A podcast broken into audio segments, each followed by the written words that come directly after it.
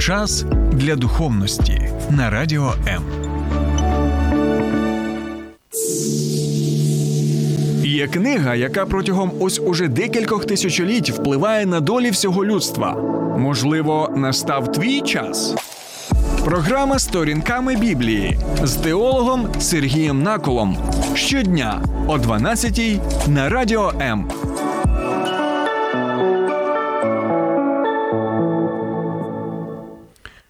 Вітаю, друзі. Вітаю, друзі. На тому тижні у мене була можливість відвідати ліс. І от коли я там відпочивав, побачив мурашник, і він мене зацікавив. От Підходжу я ближче до цього мурашника і бачу, що навколо там багато цих мурашок бігають, там вони щось собі там роблять, швендіють туди-сюди, от щось там несуть. Підходжу ближче до цього мурашника і бачу, як вони взаємодіють один з одним. І ось коли я, як заворожений, так дивлюся на ось цю картину, ось цієї командної роботи мурашок в їх одному єдиному мурашнику. Так я згадую біблійні слова, а саме з книги приповістей Соломона, шостий розділ. От сьогодні ми з вами, друзі, і будемо разом розглядати доволі цікаву тему, так, тему мудрості від мурашок. І ми сьогодні з вами спробуємо дізнатися, чому саме можуть нас навчити маленькі, непомитні мурашки, і як Бог їх використовує у якості вчителів мудрості, і яку саме мудрість ми можемо отримати від мурашок з цієї книги. Тому сьогодні спробуємо з вами дізнатися. Тому, друзі, будь ласка, долучайтеся до нашого прямого етеру, як на моїй сторінці на Фейсбуці Сергій Накул, так і на Ютубі, бо в мене є канал Сергій Накул з сторінками Біблії. Підписуйтеся і підтримуйте україномовний сегмент Ютубу. Добре, друзі. Тому давайте зробимо наступне. Так, ми спочатку зробимо невеличку паузу, після якої і почнемо розглядати цю дивовижну, неймовірну тему, а саме мудрість від мурашок. Долучайся до Радіо М у соціальних мережах: YouTube канал, Facebook сторінка, TikTok, Радіо М, Телеграм, Інстаграм, Радіо М.Ю.А. а також наш сайт radio.m.ua. Радіо М завжди поруч. Мудрість від мурашок. Ну, вони непомітні, ці мурашки. Вони маленькі, доволі. Не так часто ми можемо їх побачити саме в мурашнику. Для цього зазвичай потрібно відвідати ліс.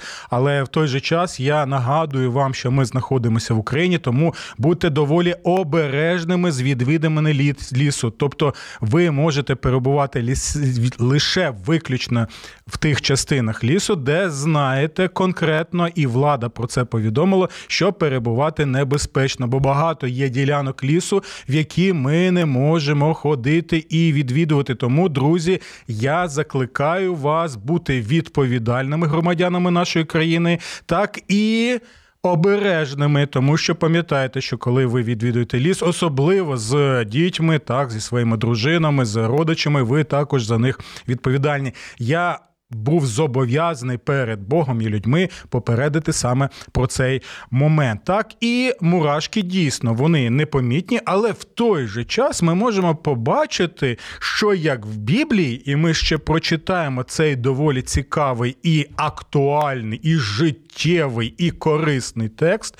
А в той же час не лише в Біблії, а також і в нашій українській народній творчості ми можемо побачити, що доволі багато є цікавих цікавих посилань саме на мурашок. І ось я підбірочку таку невеличку зробив. До речі, ви можете також написати в коментарях або зателефонувати, що ви можете згадати з нашої української народної мудрості стосовно ось цих маленьких, але доволі доволі цікавих створінь. Ну, слухаємо уважно. Мурашка слабка, але камінь рушить.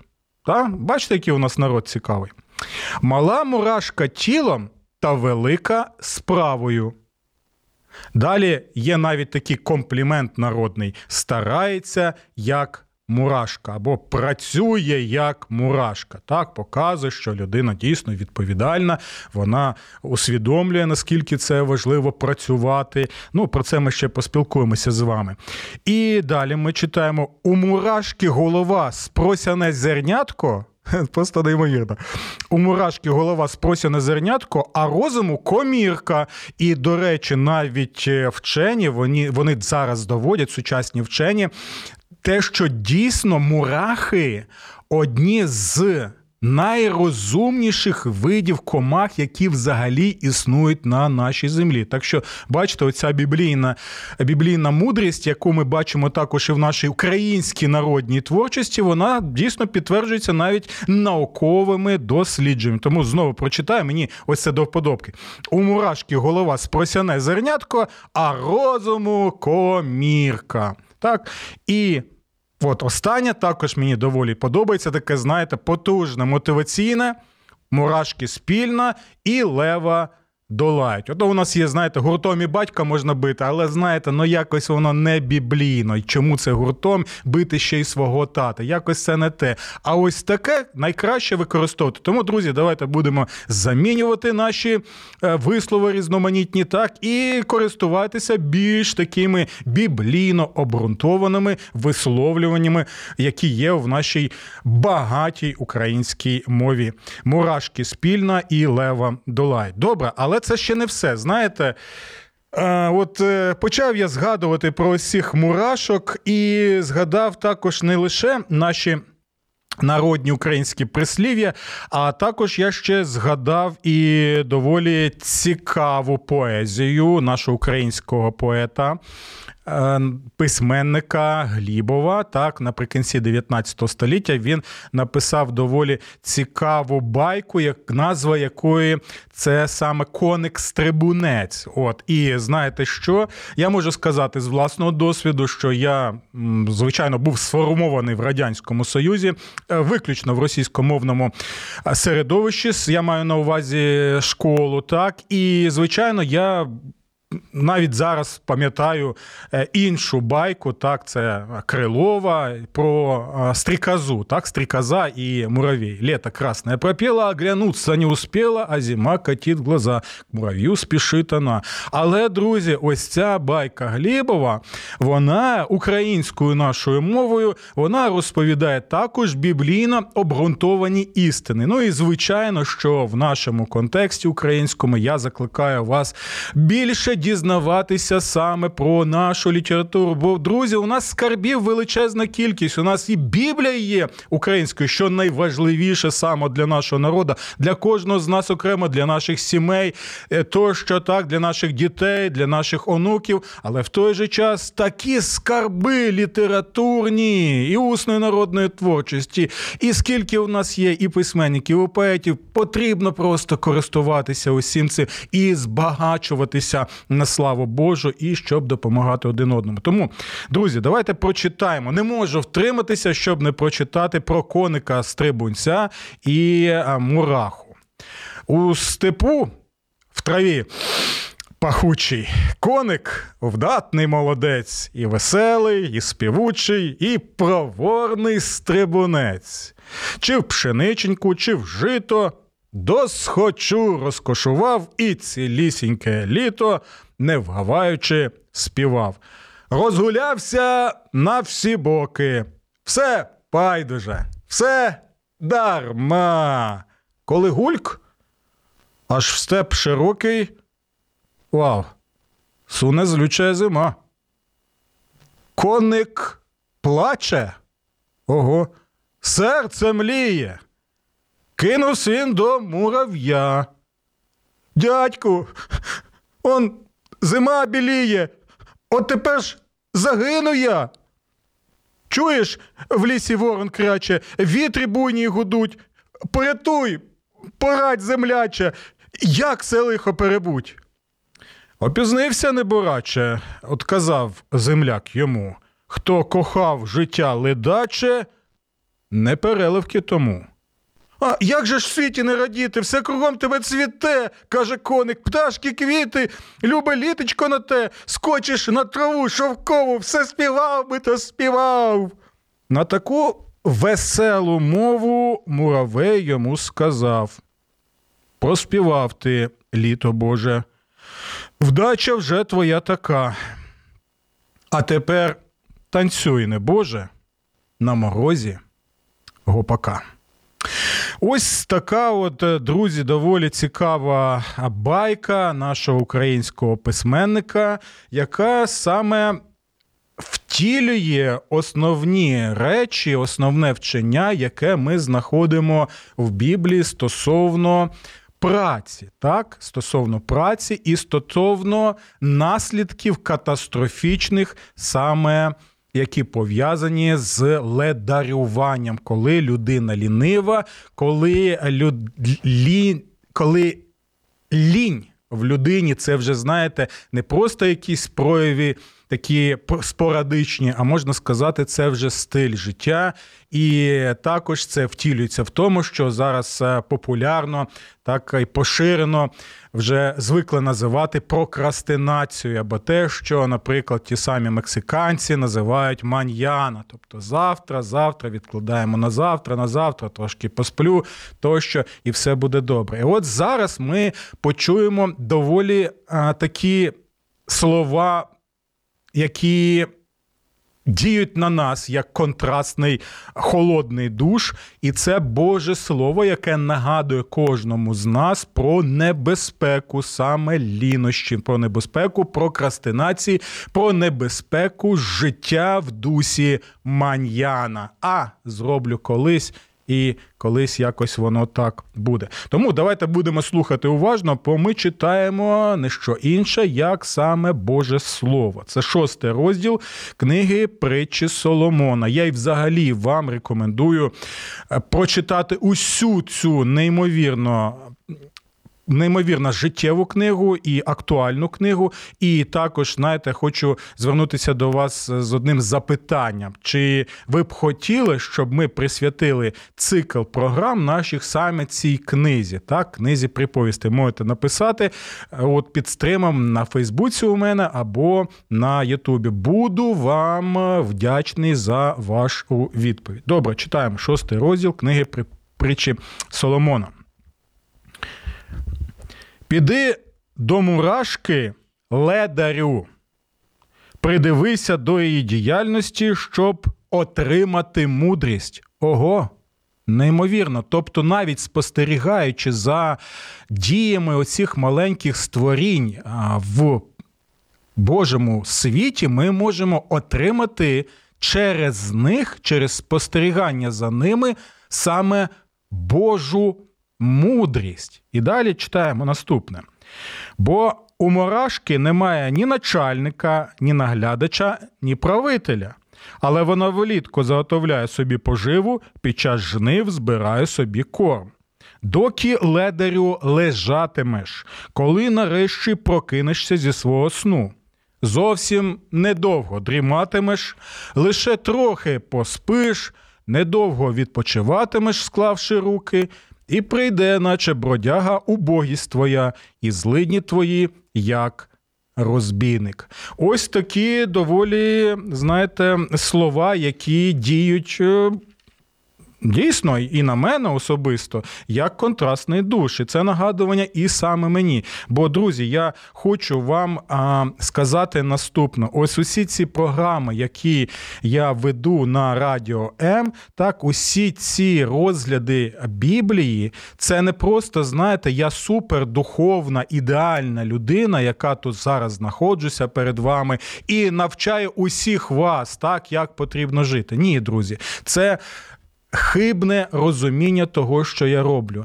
Тут сам Бог навчає в першу чергу мене, закликає в першу чергу мене разом з вами слухати. Те, чому він хоче нас навчити, бо він нас любить, бо він бо він піклується про нас, і він хоче, щоб дійсно люди жили так як він задумав з самого початку. Це, друзі, доволі важливий момент, на який я хотів звернути вашу увагу. І ще одне, от стосовно цього тексту про лінощі і про ледери, що нам потрібно бути доволі обережними у використанні таких текстів. Чому? Тому що одна й та сама річ, так, наприклад. Наприклад, ніж так ми можемо використовувати як позитивно, так щось розрізати, там хліб, наприклад, чи м'ясо, тощо поділитися з людиною, або можемо використовувати той самий ніж для того, щоб е, якісь погані речі зробити. До речі, у нас в Україні багато саме побутових вбивств з використанням не вогнепальної зброї, друзі, так, а саме побутових ножів. Пам'ятаємо про ці речі. Так ось і з ось такими текстами святого Писання, як як в книзі е, притчі. Так чому я так кажу? Тому що мудрість, про яку розповідає книга притчі, так або приповістей, вона показує, що мудрість це говорити правильні речі в правильний час. В правильній людині при правильних обставинах. Так, що мається на увазі? Ось тут е, дійсно конкретно, як контрастний холодний душ, ми чуємо слова, що піди до мурашки ледери, придивися до її діяльності, щоби помудрішати, інакше ти будеш жити в злиднях, так, і це буде катастрофічно саме для тебе. Але в той же час. Ми повинні пам'ятати наступне, і святе Писання нам про це розповідає. Це ми бачимо в книзі приповістей. Що далеко не завжди, коли людина працьовита, так далеко не завжди ми можемо сказати, що вона не буде бідною. Чу, от навіть зараз, під час війни, ми знаємо, що я знаю таких людей працьовитих, які в принципі втратили все те, що вони а, заробили, чесно заробили протягом усього свого життя. Так тому бувають випадки, і навіть писання конкретно про це розповідає в книзі Второзаконня, наприклад, яке ми з вами розглядали, що бідні завжди будуть у твоєму краї, бідні завжди будуть твоєму народові, тому піклуйся про цих бідних людей. Тому про що йде мова в цих випадках? Тоді, коли е, люди бідні стали не тому, що вони ледащо, не тому, що вони не роби, не тому, що вони нічого не бажають, а склалися так життєві обставини внаслідок війни, внаслідок хвороби, внаслідок соціальних економічних потрясінь, внаслідок якихось катаклізмів природних тощо. Тому, друзі, нам потрібно бути обережним. Але в той же час книга притча, як і цей текст, вона нагадує нам наступне: що, як правило, як правило, якщо людина докладає зусиль, якщо людина відповідь відповідальність свою усвідомлює. Так, якщо людина, знаєте, не те, що у нас зараз так от популярно, так а, а це ж можна швидко заробити грошей. Тобто я піду за там зараз, що там, Макс Бет чи що, я вже навіть і не пам'ятаю їх назви. А от піду зараз зароблю грошенят, і от цікаво відмітити, я помітив е, в Києві, принаймні в деяких районах Києва наступне, знаєте, ось е, такі зали були.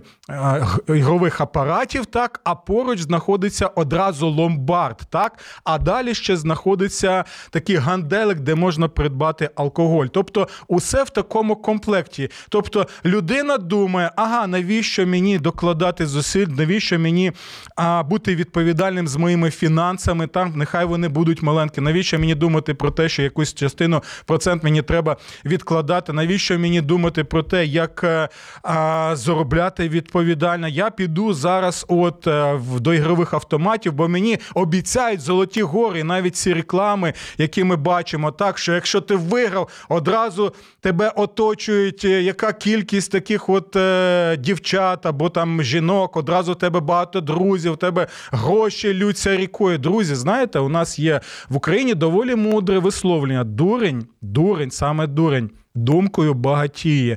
І знову і знову, коли у вас є саме така спокуса, а ми знаємо, що це доволі поширено в Україні навіть в цей час, то згадуйте притчу Господа Ісуса про блудного сина, бо в нього також були жінки, дівчата були, друзі були, гроші були, все було. Але пам'ятайте завжди, які були наслідки. Ви хочете бути в стані блудного сина або зараз вже перебуваєте. Але гарна новина в тому, що Бог звертає звертається до нас, і він очікує нас, так як е, саме добрий батько очікує свого блудного сина. Добре, друзі, це те, що я хотів е, нагадати нам про такі речі. Далі я.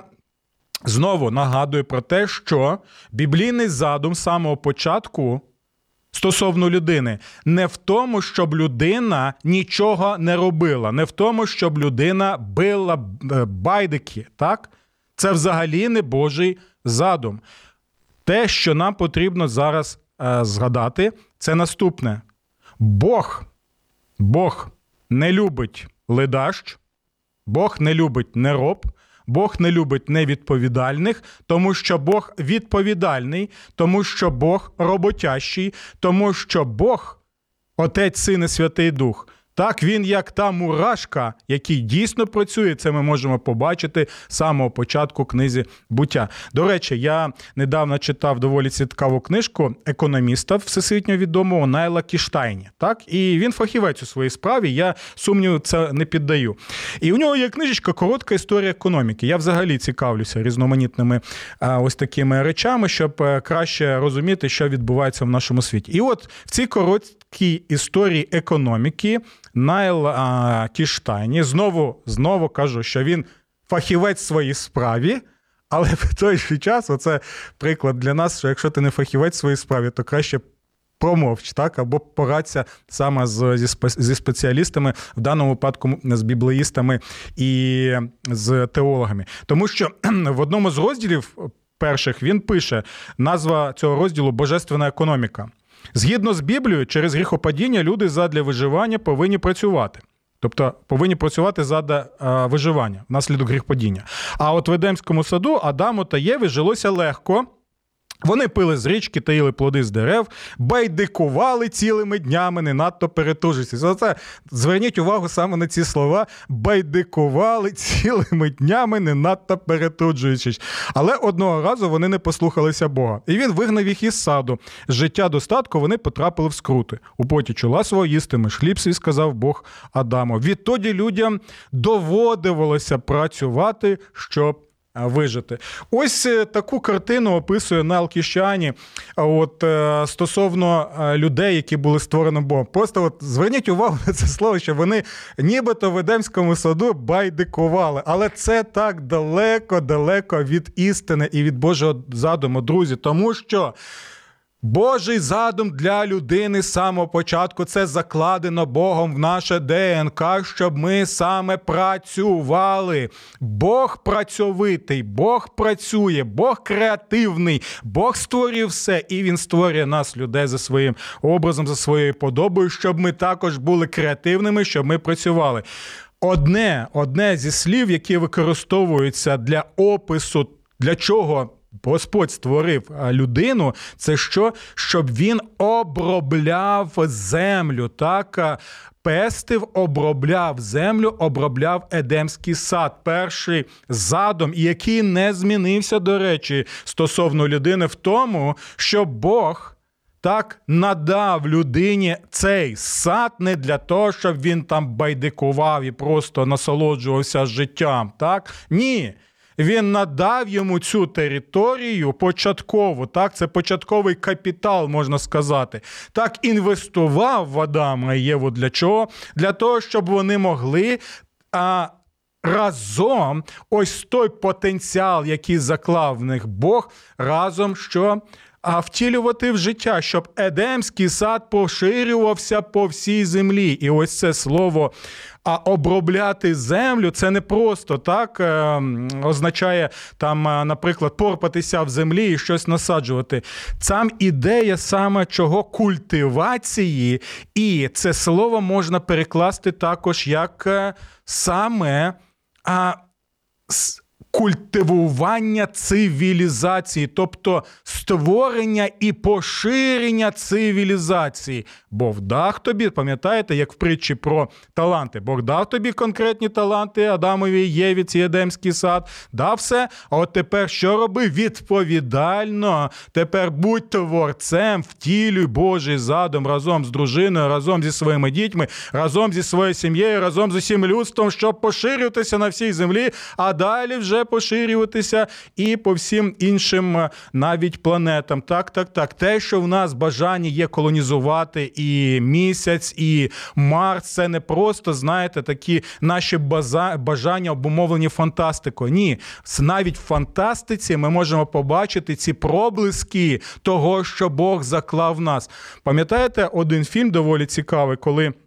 На космічному а, кораблі прокинувся внаслідок аварії, так, внутрішньої аварії а, чоловік, так, і він усвідомив, що там летіти ще майже 100 років до планети призначення. І ось він так робить, щоб що, щоб а, ще одна людина, жінка, яка йому подобалась, вона також прокинулася так з е, цього сну, в якому вона перебувала. І далі ми можемо побачити наступне, так, коли минає час, коли там ці 100 чи скільки років минає, ці люди вже е, чоловік і жінка, вони вже звичайно ми припускаємо, що вони помирають. І коли прокидаються люди саме на цьому кораблі, що вони бачать в першу чергу?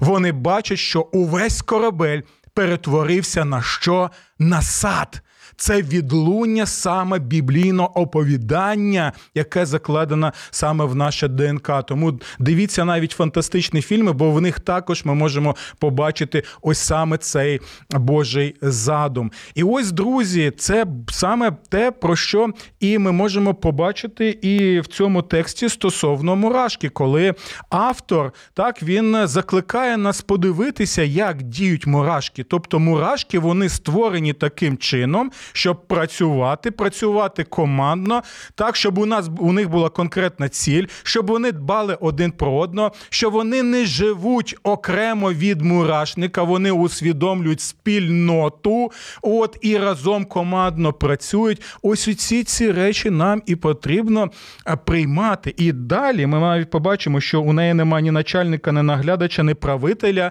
а вони самі усвідомлюють внутрішньо так, е, отак як закладено закладено в них Богом відповідальність працювати. Тобто, Божа концепція праці це не те, що я працював лише з під палки, так що мене Бог примушує це робити. Хочеш, не хочеш, це потрібно робити. Ні, Божий задум, щоб ти усвідомлював так, наскільки це важливо, і що ти цим самим втілюєш його задум. І я хотів би декілька текстів прочитати зі святого Писання на цю тему з Нового Завіту, от які також. Обумовлено. Обумовлено саме ось цим шостим розділом книги приповістей. Давайте ми зараз прочитаємо. Це Єфесян, так, Єфесян, четвертий розділ, 28 вірш. Дай 27. Не давайте місця дияволові. Попереджає апостол Павло. Стоп, а як це давати місце дияволу? Тобто, не можна так сказати, не відчиняйте двері в вашу хату дияволу, бо якщо він зайде, то будуть якісь наслідки, якщо ви будете слухати його. І далі дивіться, як практично апостол Павло пов'язує це, що може статися як один з прикладів, коли диявол починає на тебе впливати. Хто крав, хай більше не краде. Зрозуміло, так? Це, до речі, стосується і можновладців, і посадових осіб, які крадуть. Крадуть у держави, крадуть у народа, беруть хабарі. От тощо і зараз це відбувається. Пам'ятайте про ці речі. Ви граєтеся з вогнем. І цей вогонь саме справедливий святий Бог. Добре, далі. Хто крав, хай більше не краде, але краще нехай працює. Так, заклик працювати. Чому? Роблячи своїми руками добро аби мав що подати тому, хто має потребу. Тобто, в одному випадку ми бачимо так, що потрібно працювати, тому що це Божий задуб, це Божа заповідь, працювати, щоб піклуватися, і піклуватися про тих, хто зараз не не те, що байдикує, так склалися життєві обставини, що не може він працювати. Це може літня бути вже пані, наприклад, або дідусь, так, батьки це можуть бути люди з обмеженими е, з з обмеженими там якимись речами, так. Е, а от Ось для чого потрібно працювати. Це саме Божа заповідь. І далі ще ми можемо побачити це друге Солонян, також доволі е, цікавий текст, який нам потрібно прочитати. Дивіться, це друге Солонян, третій розділ. Не так вже у нас і багато часу, але спробуємо. Дивіться. Апостол Павло теж пише: наказує ж вам, брати, ім'ям нашого Господа Ісуса Христа, щоб ви цуралися всякого брата, який порушує порядок, а не живе за переданням, яке ви одержали від нас. Тобто. е, Якась така була ситуація так людини в церковній громаді, яка порушувала саме порядок згідно того, що описує апостол Павло. І в чому саме це втілюється? Послухайте уважно. Тому що самі ви знаєте, як наслідувати нас, адже ми не били у вас без діла, і даром хліба не їли ні в кого, а працювали в утомі і напружені день і ніч, аби не бути тягарем нікому з вас, не тому, що ми не маємо влади, аби щоб подати себе як приклад вам, аби ви стали подібними до нас. Бо коли ми були у вас, то заповідувала, якщо хто не хоче працювати, хай і не їсть. Так? Далі. Оскільки чуємо, що деякі між вами бездіяльно живуть, нічого не роблять, лише пхаються до всього, то таким наказуємо в нашому Господі Ісусі Христі, щоб вони працювали належно відповідально та їли таким чином свій хіб. І ви, брати, не втомлюйтеся робити добро. Ось такі ось речі. Я ще можу згадати ще один текст. Ще один текст зі святого Писання. От е, апостол Павло також нагадує так, що той, хто не дбає про свою сім'ю, про свою дружину, про своїх дітей, про, про своїх батьків, так, а навіть про церковну родину можемо про це сказати, що той, хто не дбає про свою сім'ю, той гірше за невірного. Так, доволі серйозні, серйозні слова. Добре, друзі, у нас майже нема часу, тому я бачу, що в нас є багато запитань, і я тоді пропоную наступне, щоб ми присвятили ще одну програму саме цій темі, бо я думаю, що вона доволі актуальна. Бо от е, ми читаємо, як активуватися, пише Любов. Далі ми читаємо ще від пані Ірини: от гарно та складно ви все розповідаєте, немає в чому посперечатися, але ви розкажіть ліпше, як обернути лінь в працьовитність. От як, якщо здається, це в тебе в крові. Дякую вам, Ірино. От я думаю, що наступну програму ми. Зможемо також приділити, приділити саме цей, цій темі. Добре, друзі, дякую за те, що ви з нами. Дякую вам за ваші запитання і коментарі. І ще от бачу, що вітаю вас. Пише Ліна, пані. Я Галіна і хочу цю, чути ці проповіді. Ну, це чудово. Я думаю, що це не єдине бажання ваше, а й багатьох наших е, слухачів і слухачок або глядачів і глядачок. Добре, друзі, дякую за те, що ви з нами. Тому, як ми вже домовилися, тоді ще одну програму. Ми приділяємо саме цій темі або практичним речам, як же подолати ось ці ліньки, ось це неробство, яке в нас е, є у кожному з нас в більшій чи меншій мірі. Так, я це е, застосовую до себе особисто, тому не думайте, що я тут такий гуру, який всіх повчає лише. От тому будемо слухати Боже Слово, навчатися і конкретні практичні кроки е, робити для того, щоб прославляти Богом саме нашою працьовитістю, щоб ми були саме Божими мурашками. До нових зустрічей в нашому мурашнику. Ой, в нашій радіостудії. Сподобався ефір? Є запитання або заперечення? Пиши радіом.ua